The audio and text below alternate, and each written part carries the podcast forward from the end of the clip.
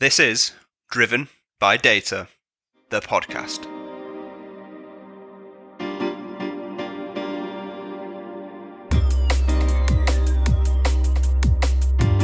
Welcome back to another season of Driven by Data, the podcast, powered by Orbition Group and hosted by me, Kyle Winterbottom. So here we are, season three of Driven by Data, the podcast. I'm delighted that you've decided to tune in and rejoin us. We've got some absolutely fantastic content coming your way. So, all that's left to say is sit back, relax, and enjoy this episode. In order for your organisation to make the best possible business decisions and to make the most of your data, you need the very best people. And that's where Orbition Group comes in. We have a proven track record in partnering with some of the largest brands in the world to the most innovative and disruptive startups and everything in between. We go beyond traditional recruitment services. The organizations which we partner with benefit from the added extras that we offer, such as raising your organization's brand awareness to the data and analytics community, providing you with insights into the current market and your competition, benchmarking you against the industry to give you the best chance to successfully attract the best talent. We want to become an extension of your business to identify, engage, attract, and retain the best talent possible. If this sounds of interest, please reach out today by visiting orbitiongroup.com. Welcome to Driven by Data, the podcast, season three. Today, I'm delighted to be joined by Ben Steele, who is the head of data analytics at BMS Group. So, Ben, thank you very much for joining us. Thanks, Kyle. Uh, yeah, thanks for inviting me on to chat. Really, really looking forward to the discussion.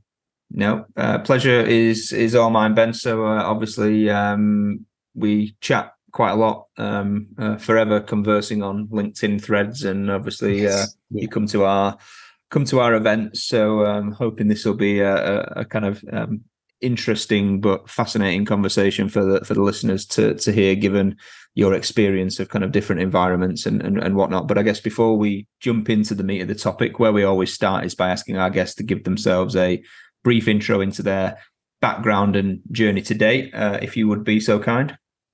Yeah, of course. Yeah, absolutely. So, uh, so I currently head up uh, data analytics for uh, BMS Group. That's a fast growing insurance uh, and reinsurance broker based in the city.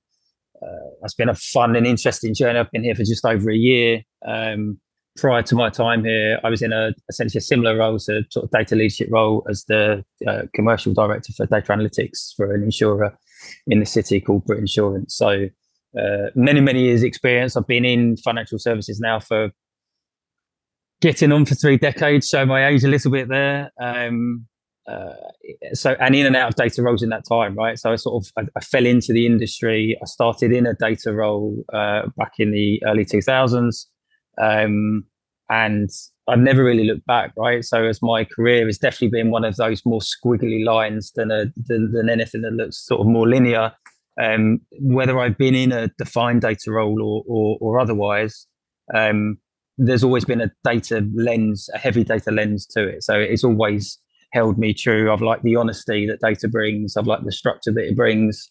Um, and yeah, so so so there's always been a there's always been a data theme, and it probably dates back to my my time at secondary school where I like just hacking around in, in spreadsheets, right? So, um, and I guess the best way to d- describe me then is, I guess I am normally the first data leader through the door.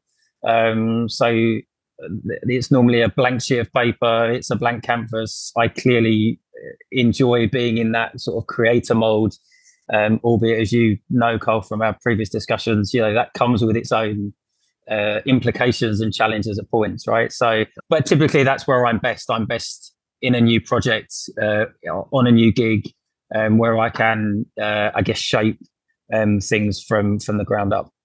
Nice nice tell the audience then um, just a little bit about BMS, you know, high level, and and then I guess um, what you know the, the point in time in the journey that you're at now Yeah. um, the purpose for you being there you know what was the trigger point for them deciding that you know they needed to bring bring you in effectively what what are you being tasked to to do Sure, great question. So, w- well, let me ask the BMS. Let me answer the BMS question first. Uh, and I would say, wow, what a business! Um, uh, I mean, folks can Google it, but if you look at its growth uh, and success in the past sort of seven, eight years, um, it's breathtaking. I mean, one of the things that attracted me to this business was not only its track record to date, but also its um, strategy and plans for the for the next few years under a incredibly uh, outstanding um, uh, exec leadership. Um, so I love the idea of creating something in a very fast growing business that has uh, incredibly uh, impressive, but also very achievable, I think, aspirations in the next sort of five to six years. Um, I wanted to be part of that journey from an organi- organizational standpoint. Um, I loved the idea in the in the in the process of having discussions uh, with BMS. I met a number of the exec team, though that conversation evolved in a way that I couldn't have imagined. It became it, it wasn't an interview, right? It didn't feel like that. It felt very collegiate, very collaborative. Almost, if I were to vision it, it was you know me sitting around the, the, the same side of the table as the exec members, sort of sketching out what that role could look like, right? So I think BMS as part of the next chapter in its growth, knows how important um, data analytics is to um, the insurance industry more generally, um, and um, particularly uh, for an insurance broker and the services um, that it offers to clients, um, and how, ultimately how it differentiates itself within a, in a fairly commoditized market, right? So, um, so I love the story. Completely believed it. I met some absolutely amazing and outstanding leaders along the way. Uh, I, will, I guess we'll get to, to, to probably to that in a bit more detail as we go forward. And it was an environment that I thought I could actually succeed and flourish in. Right. So that's the hypothesis that you know that I was. I guess I was testing on the way in my. I guess my my um, selection criteria. Purpose for being here um, is I guess twofold really. The good old fashioned, you know, I'm here as a change leader to to make things happen, etc., etc. Um, and obviously owning owning the or leading the creation uh, and implementation of um, a group data strategy. The first um, data strategy for for this business um, is the I guess is the sort of the the the strap line. Ultimately, my goal is to to support and enable BMS to drive value from its data, yeah. right? So, uh, and no doubt the value word will um, continue through through the rest of this conversation. but you know, it is essentially value in in all shapes and forms, right? So, um, you know, there's a clear brief. I, I think I am closely aligned to um, the business. Um, so I sit within the business, uh, when on mid um, or back office team. Um, I work directly for the chief commercial officer, an outstanding um, guy by the name of Elliot Powell. Um, which means I am really, really close to the business conversations. I'm very, very close to the business strategy. And it means, therefore, then that sort of being able to align the work and the strategy around data analytics to it. Again, what a what a fantastic what a fantastic opportunity. Um, I'm now just over a year in. It's been an interesting first year um, with that blank sheet of paper, um, but my you know my my enthusiasm um, and passion for the for the opportunity hasn't hasn't changed one bit. If, if anything, it's just been renewed, right? So um, yeah, it's it's it's the classic. Ben, make this happen. Um, we know we we know we need you. We don't know exactly what the role or the brief looks like. Um, come and help us shape that. Um, educate senior leadership um, and we'll collaborate on essentially shaping essentially really a commercial strategy that's driven by data rather than a data strategy that's informed by business. Mm, yeah. So so much to un- un- unpack there, Ben. Um, I guess if we jump it because there's a ton of people out there that are you know looking for the data leadership level that are looking for new roles that yeah. probably realized along their careers that maybe they um, wish they'd have done more digging or had got a bit more clarity on certain things, right? So, and I guess the question that I continue find myself asking on this podcast is, um, you know getting getting fresh perspectives around the the idea of what does value mean within the context of an organization you know as it relates to how a data leader should be measured around what their success yep. looks like. So if we rewind a year yep. ago. Um, was there you, you, talked about there being a clear brief but was there kind of any metrics around that or were you brought there to, to shape that? I guess what does what are you expected to be measured by in terms of value creation? I mean that's a that's a great question. So i think that was very much part of the blank canvas um, again i have a track record of operating in what i would describe as relatively low data maturity environments so that means that i'm here to help answer and shape that question, uh, the answer to that question, right? So, um, uh, and I just got straight into it, having built and led a team that I think to many was described as market leading in my previous place. That team, at the point at which I left, which is probably about 18 months ago now, had generated anywhere between 50 and 100 million of sort of top and bottom line value to, to that business. Uh, a big chunk of that was was um, was annually recurring. So you know, it was it was it was long lasting, uh, enduring, if you like, uh, value. Here, the aim was day one, get close to the business, get close and understand what the business strategy is. And I would say, by far and away, this is the clearest, most compelling business strategy I've ever seen.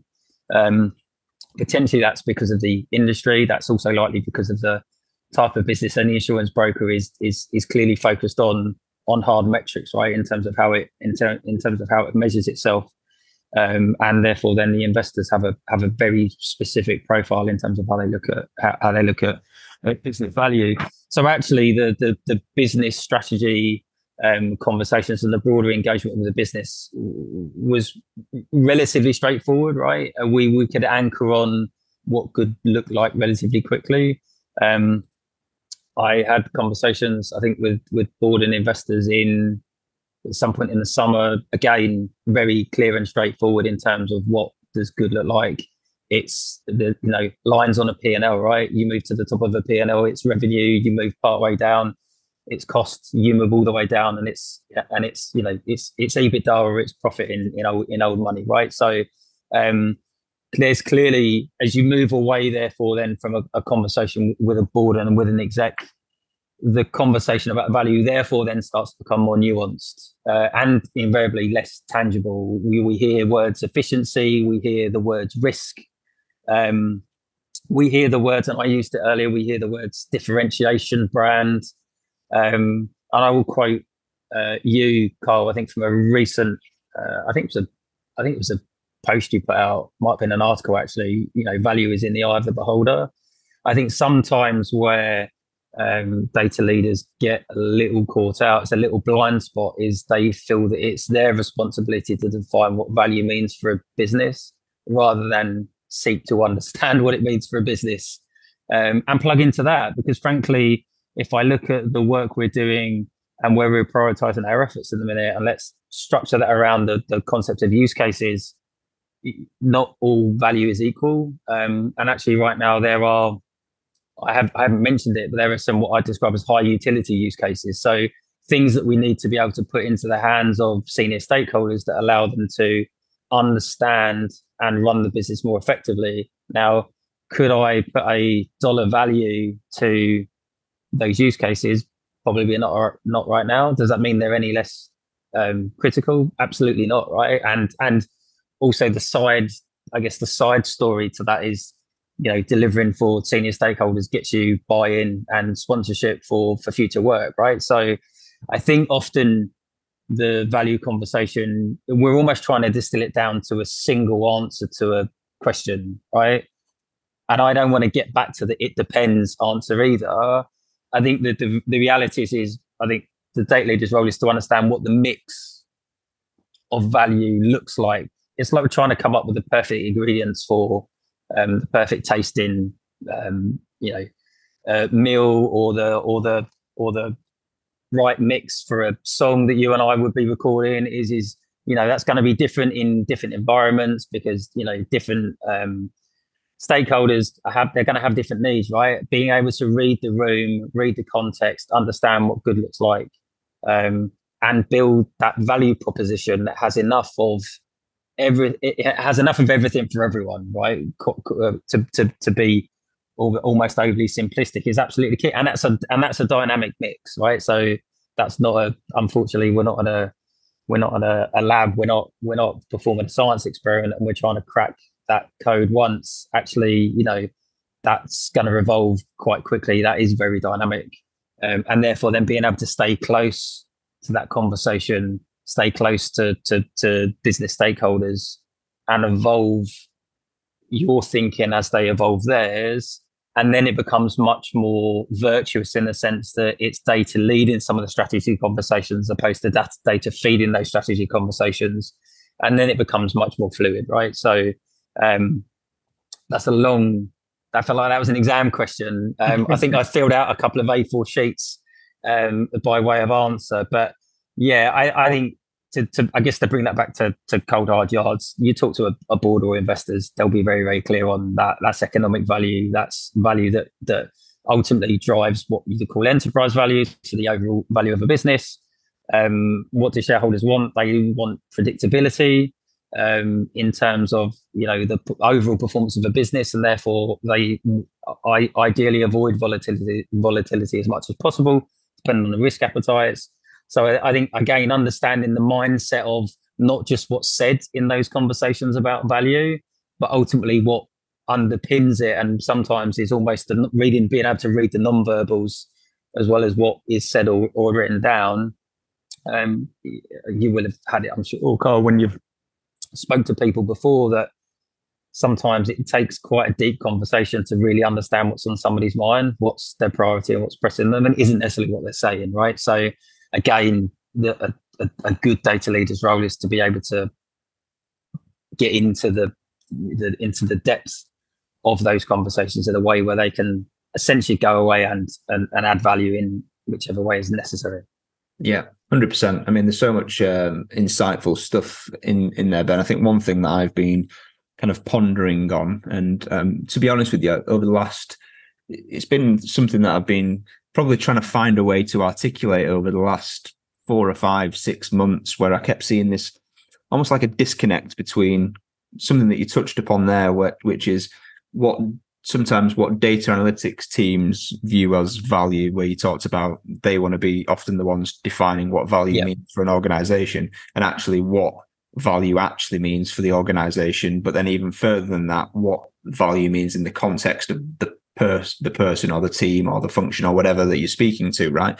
And I think, um, as you, you, know, Samir Sharma very well, when we were chatting with him, he, he, kind of put it in a way that made more sense to me, which was, you know, we often talk about, we're talking use cases around data use cases, not business use cases. And I think that's, that's it, right? You know, from a, often what we see is data analytics teams, their value or their their perception of value is in that data use case of fixing yes. the problem that yeah. they're trying to fix, not not what the business perceives as, as as value. So I guess obviously don't have time to jump into it in loads of great detail, Ben, but I guess there's probably very few people out there in the industry that are willing to put their hand up necessarily and say, yeah. you know, I was responsible for generating X amount of millions of pounds on a on a P&L for a business just talk us through very brief, very high level, kind of what what goes into that. How do you do that? Because I mean, I find this fascinating that you still we still get people out there that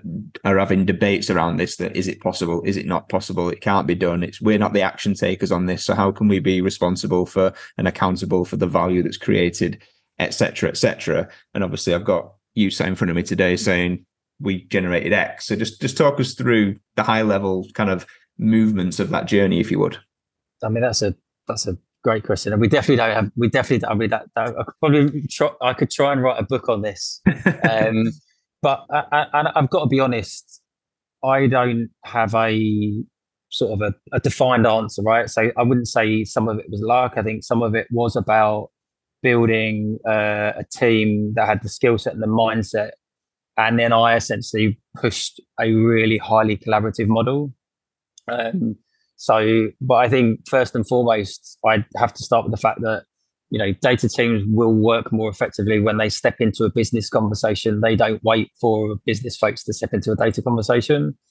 um, to the point that actually where I think I've enjoyed and had the most success is that the, the almost as if the word data, certainly the word technology, is not even mentioned. Right, we're just talking about a business problem. We're talking about how we might segment um, our client base. We'll be talking about specific goals, business goals, targets, um, and then I think the the I listened to the podcast by the episode by the way with Samir. Um, that was that was fantastic. Um, hard hard act to follow, I would say. Um, but this tra- this data translator, it's the ability to be able to understand the business conversation.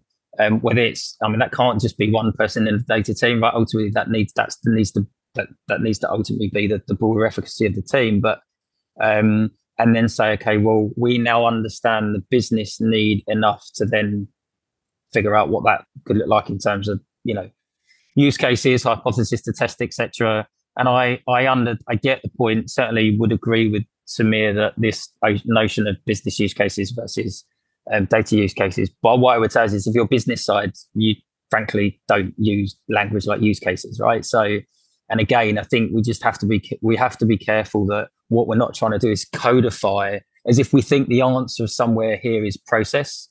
Um, and you will have had conversations, I'm sure, with folks about data products being the answer. We moved away from waterfall into agile. I think for a lot of people, the theory of the work can sometimes be the distraction and where I've seen the most value. I mean, I'll give an example. I can't get into too much detail, but one specific output, one specific product in, in my previous role, a very small data science team built. Um, it took eight weeks to sort of build that out as a proof of concept. Um, we were testing ideas along the way, um, following some really, really good engagement with the business. Um, that product was really, although it's a data science team, it's really just sort of enhanced sort of analytics with a bit of um, with a bit of robotics, with a bit of RPA thrown in, and it delivered. I think it was something like twenty five to thirty million of top line revenue within its first sort of eighteen months. So again, I think not being distracted by the technical complexity um, of the work and really just putting the business challenge, the business need, the opportunity right in the middle of the conversation and structuring around that. And then clearly there's a point where we have we we have to think about method, we have to think about solution. But I think sometimes we get so far away as we get into the work, as we get into the weeds, we get so far away from losing sight of what we were there to actually do.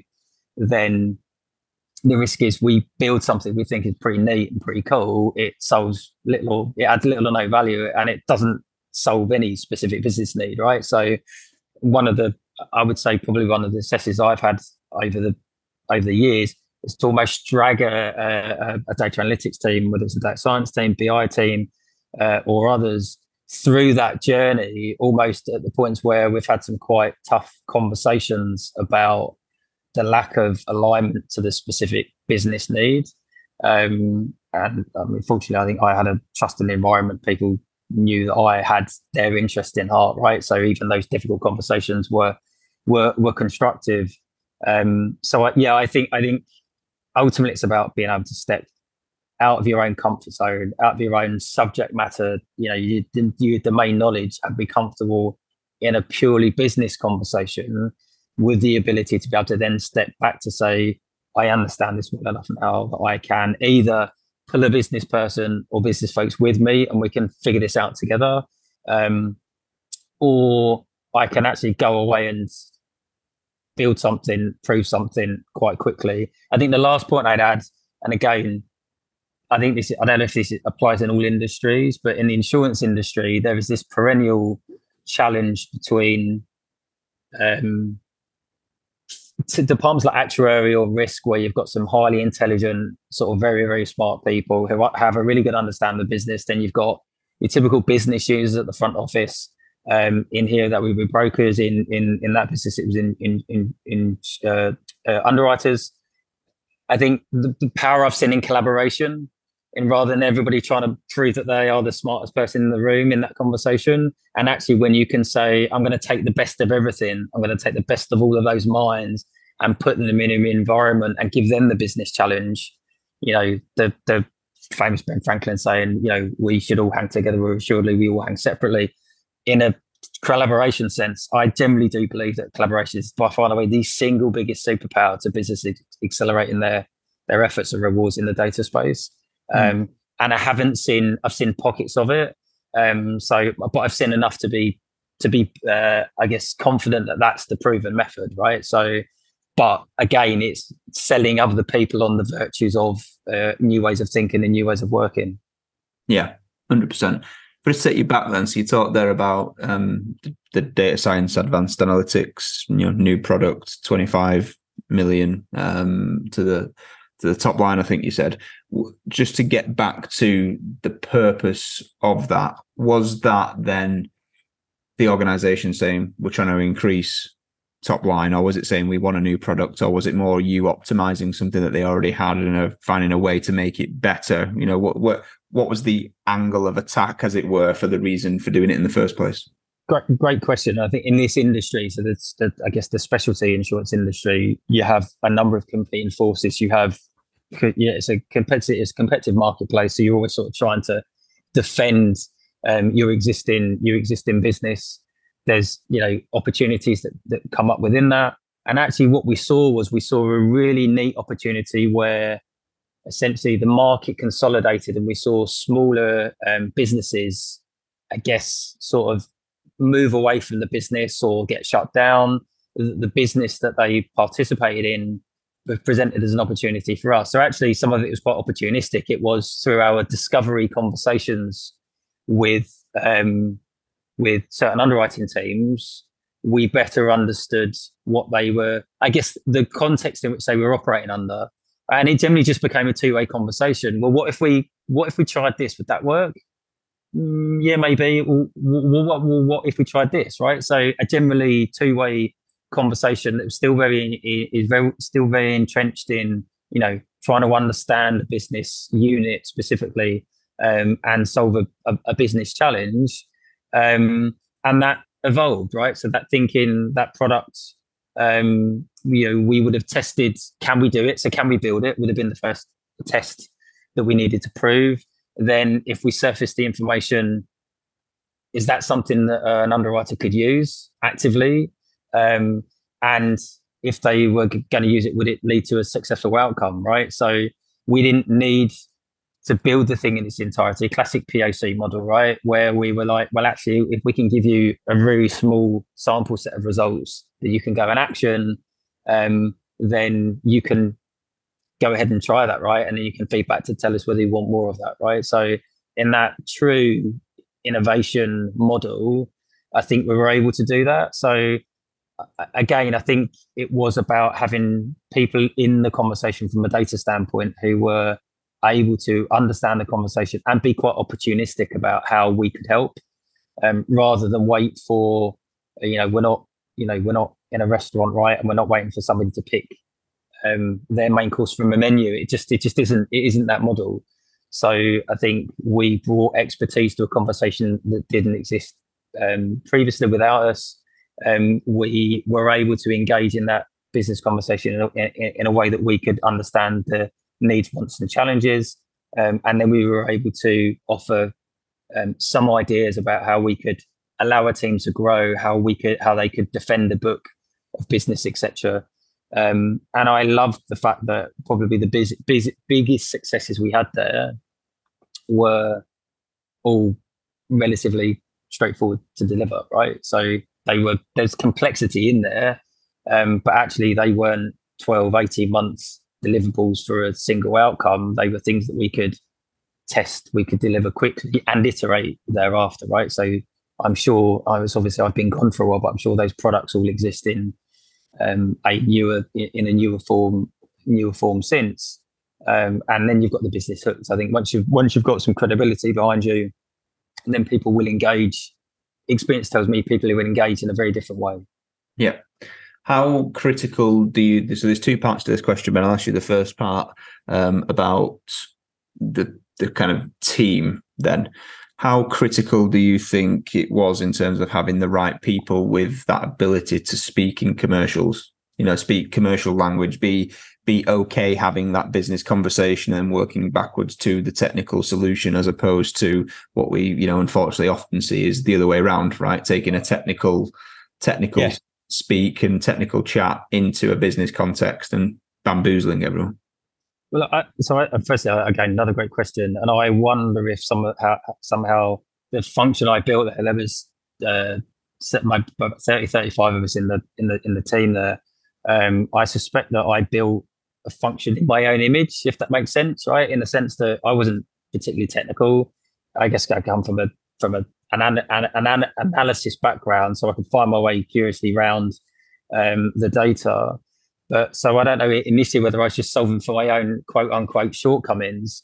But essentially, what I realised quite quickly was, you know, the technical folks will they'll know their work far better than anybody else, right? So and there were plenty of those folks that were in that team. So it's not like we were just going to have a bunch of business facing folks who didn't want to get their hands dirty, right? It needed to be a, a really healthy mix um, of all skills, uh, mindset, truly diverse and inclusive team. Um, I think it was about making sure that the balance of skills was correct. It was about understanding that the balance of mindset was correct and actually, as much as anything else, it was then embedding the right culture within the team, right? Which was there is an expectation that you know ultimately you will be comfortable understanding the business challenge, and you're not going to just sit hiding away in the background. Um, someone's going to give you uh, a requirement, and you're going to sit there and, and kind of code it out, right? So in the end, we would put as many technical people in a business conversation, even if they were just sitting and listening, right? So I think sort of codifying and embedding that culture um, with me, I guess, um, sort of front and center n- with people knowing that essentially it was still a safe environment, right? So we were, we were, you know, maybe pushing people outside their comfort zones at points, and you know that wasn't always going to feel pleasant. Nobody was set up to fail. Um, there was lots of growth in that process, um, and actually, the, the I guess the, the the benefit for each individual in that process is that their work gets more recognized, right? So then the exposure profile changes because it's easier to recognize rather than say, oh, look, this is me shouting from the rooftops for a team that's delivered something. Oh, by the way, you've never met this team before. So now let me do intros. A bit like basketball players coming onto a court before a game. It's like you you know everybody, right? You've seen everybody, you know the faces. You know, when we sat I sat down with the the, the, the then CEO um, to talk uh, to, to talk about a specific use case for him um, and other than the first conversation where we, we were discussing the the needs, every other conversation that uh, was deferred to the team, right? So, um, because when you build that environment, you can trust, um, you know, a business analyst, a data engineer, a data architect to sit in that conversation because they've learned the way of engaging with the business. Um, doesn't happen overnight, right? That took me full probably four years to build that team and get them to that sort of what I would describe as sort of high performing mindset. I think the other thing which you know is more of a leadership philosophy for me is encoding the the principles of servant leadership and understanding that you know ultimately we are there to serve quote unquote our customers um, and therefore going with that mindset um, i think particularly when you serve well I think people will wake up and treat you very, very differently. Um, I think for a while I almost operated as if we were our own business within a business because it redefined what customer meant. Mm, yeah. I think the blurring of a, co- a colleague is a customer makes absolute sense. It's a bumper sticker, right? But actually, in reality, I think that blurring sometimes isn't particularly helpful. When you generally do see um, everybody as a customer, you know, when I see my own team as a customer of my leadership skills, then I think it's a it, it's a it's a bit of a paradigm shift.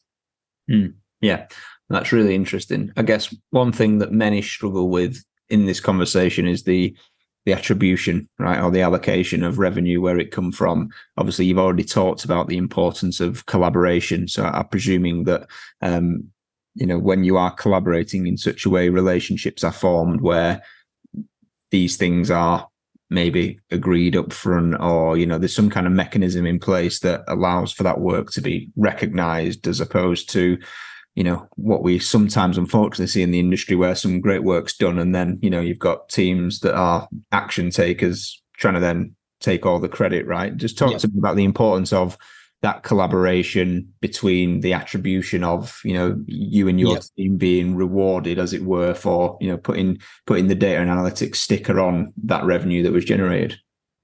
Uh, again what a, what a great question. And i don't want to be dismissive in my answer.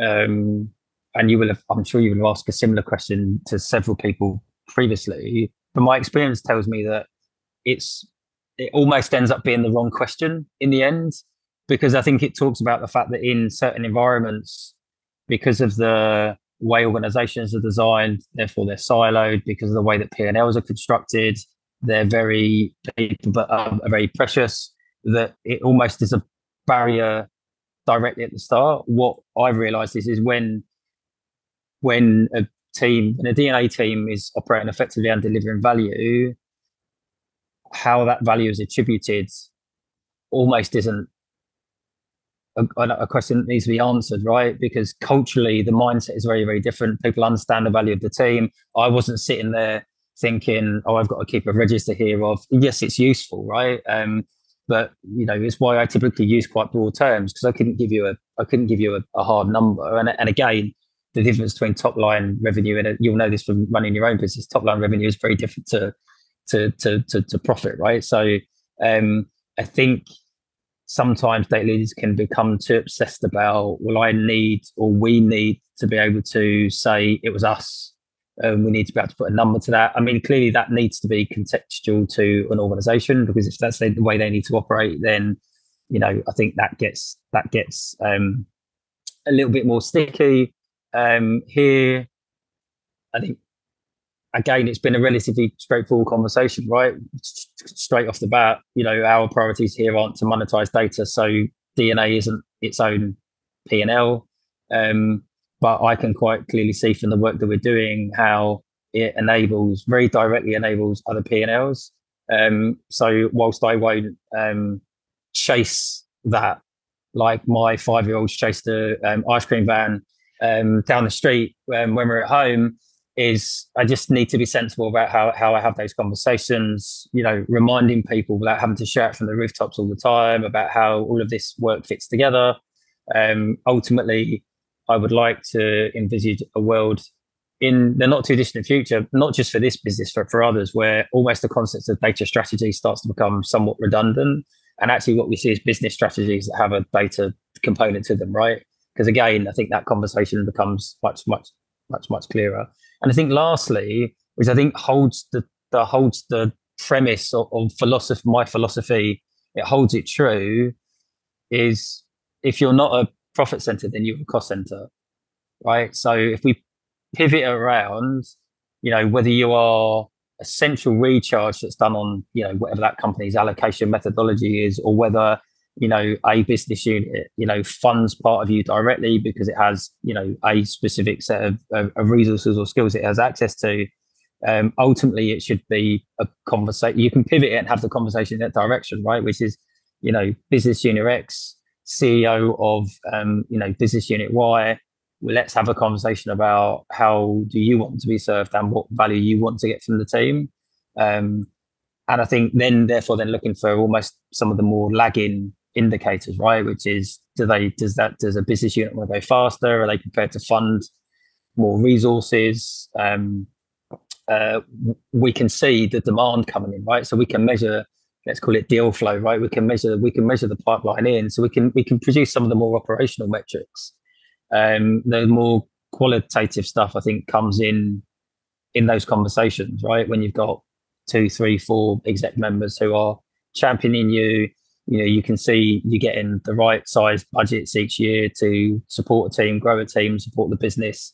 And a business is either jumping up and down and shouting about how much value you're enabling and or you can see some direct links to um, some of the individual business unit p&l's the the answer is all of those things right? So i think again there's no silver bullet. Maybe there is in some businesses but certainly uh, from my experience in lower maturity businesses there's no perfect answer, right? The, the, the, we were talking about it previously, right? There's, these aren't fair weather roles. Um, get on with it, figure it out, read the room, navigate. I use the term, you know, try and be a bit like Frank Underwood in season one of House of Cards. Definitely don't be like Frank Underwood in any other season, right? For sure.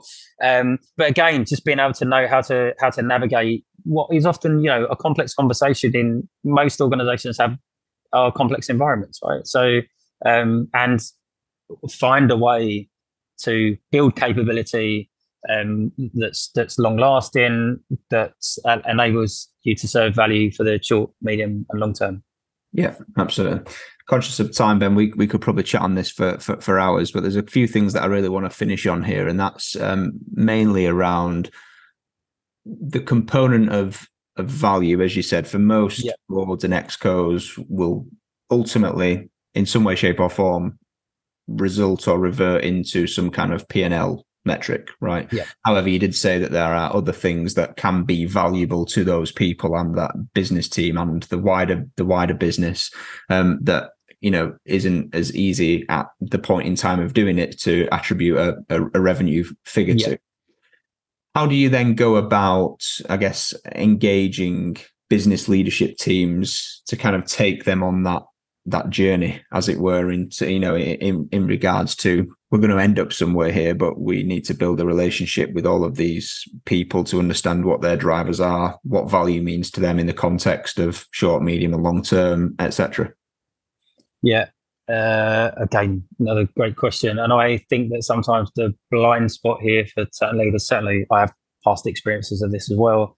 Um, I must confess, is trying to bull the ocean um, do we try and do that with every single senior business stakeholder, or do we st- start somewhere? And you know, my advice to anybody starting off on their day leadership journeys is just find the the happy path, right? And the happy path is, you know, you can have the best idea in the world, but if you're trying to if you're trying to sell that to a business unit that doesn't get it, doesn't want it, is too busy, then that's not that's really just a question of timing, right? So I think as I've navigated previous roles and now this one, I've tried to at least understand what that happy path is, right? Which is who's ready, who's willing, who's able, um, who gets it, um, who maybe doesn't get it, but is keen, willing to engage.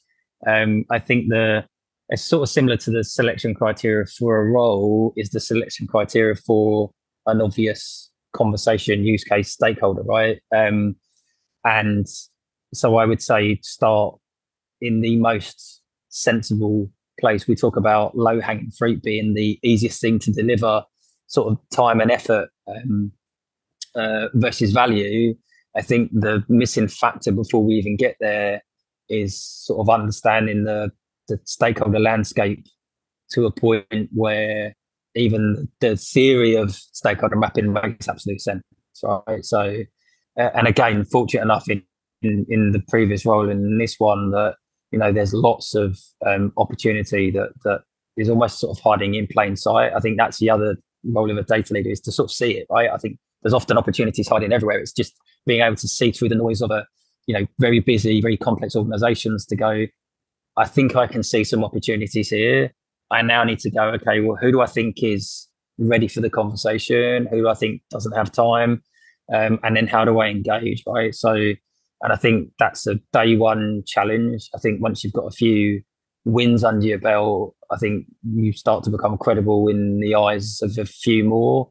And then it's and then it's about building some momentum along the way, right? So um, I, I think that's quite an interesting challenge, specifically with talking to somebody about earlier with data strategy, particularly where you start small in terms of delivery. You know, there's every chance that you might tell the world about what you're doing with regards to data strategy, but there might only be a very small proportion of the organization that sees any value for a while. Hmm. Um, so therefore, then should you tell the world, or should you only really narrow down um, communication to, to those that are heavily engaged? I'm not sure if there is a perfect answer to that, answer to that question. Yeah. Um, so, so, so yeah, I think I think understanding your audience is absolutely key. You know, the amount of times that you will have had experience. You know, when you get cold called for something, you do and you put the phone down or you or you reply to the email or ignore the email, I do sort of stop and wonder about the process, the mindset that goes into the process. And often it's because it's tried and tested and it's high volume, you know, low hit rates, etc. And it works. I don't think the data leadership roles have the same luxury, right? Of you know it's a it's a it's high volume low hit rate right you, you you've got to make sensible decisions about where you're going to be successful for particularly in the first sort of six to 12 months until there's a sort of a, a level of playing field where people understand the prospect people understand the subject a bit more and mm. the business is engaged you've, you've you've pulled into you've joined the the the business strategy conversations and then then you're able to move at pace right and then it's about being able to have built a team that's ready to move more swiftly um, and that is truly agile enough to be able to you know pick things up put them down move quickly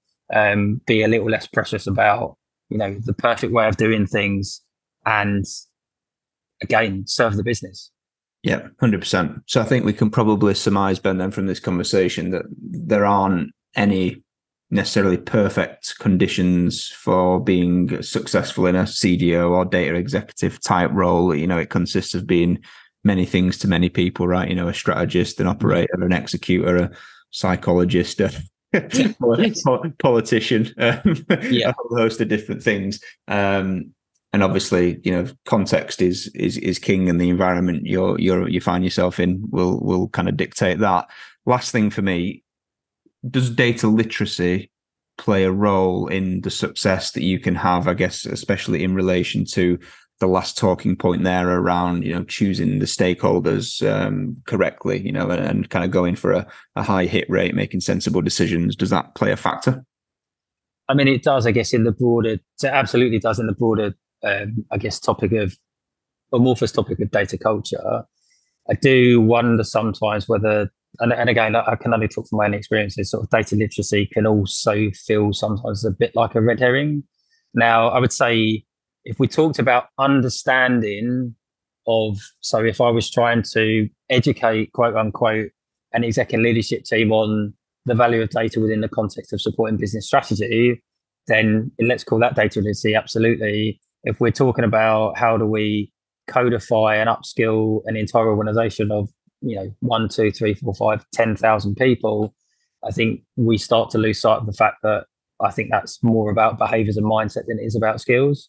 Mm. Um, so I, I sort of I think that the topic of literacy sort of bifurcates quite quickly. I think the other thing to bear in mind is, is that in an ideal world, it would be great if every exec member understood data in the way that we do, right? Is that really their role? right? So do they understand the facility, what the facilities team do? Do they understand what the operations team do? I think there's a purist answer to that question. I think it's more about how does one get close enough to the business, senior business stakeholders that they trust you. Again, rather than argue about how I, I need a seat at the table, it's like, well, what's the table, right? And what does that seat give me? It's about really being a trusted advisor to um, to a to a C-suite, right? Whether you're in the C-suite or otherwise, so that actually they are pulling you into even even some of their pre-strategy work. They're pulling you into their thinking, right? So um, literacy definitely plays a part in that. Um, I think it's wrapped up in it's kind of what comes first. Is it context setting? Is it mindset? Is it behaviors? Is it skills? Um, I think sometimes we go to literacy as a skills answer because it's the most tangible part of that conversation. Um, and I'll leave you with a really, really quick analogy. My mum, I talk about my mum on every podcast, right? Um, I, I, love her to bits. Um, she's in her 70s now. She phoned me recently. She had an issue with a spreadsheet she uses to run her finances. I said, Mum, you can just Google that, right? She's like, I can't Google it. I can't Google it. Sends me the spreadsheet. I fix it. It happens three times in the same day, right? It gets to the fourth time that day. I've had enough.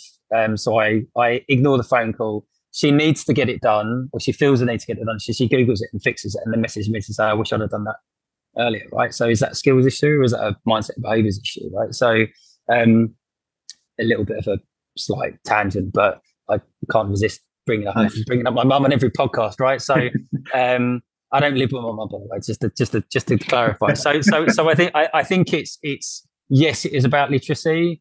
Um, but again, what are we trying to do here? Are we trying to turn a C-suite into experts on data, or are we trying to turn a data team into experts on the business? Right. So, in an ideal world, it would be both. I think you know, depending on where every business is in its journey, again, it's the role of a data leader to assess what's needed in that given time horizon and focus on the making inroads there rather than what's the perfect theoretical answer and why does it seem to not be working. Yeah, hundred percent.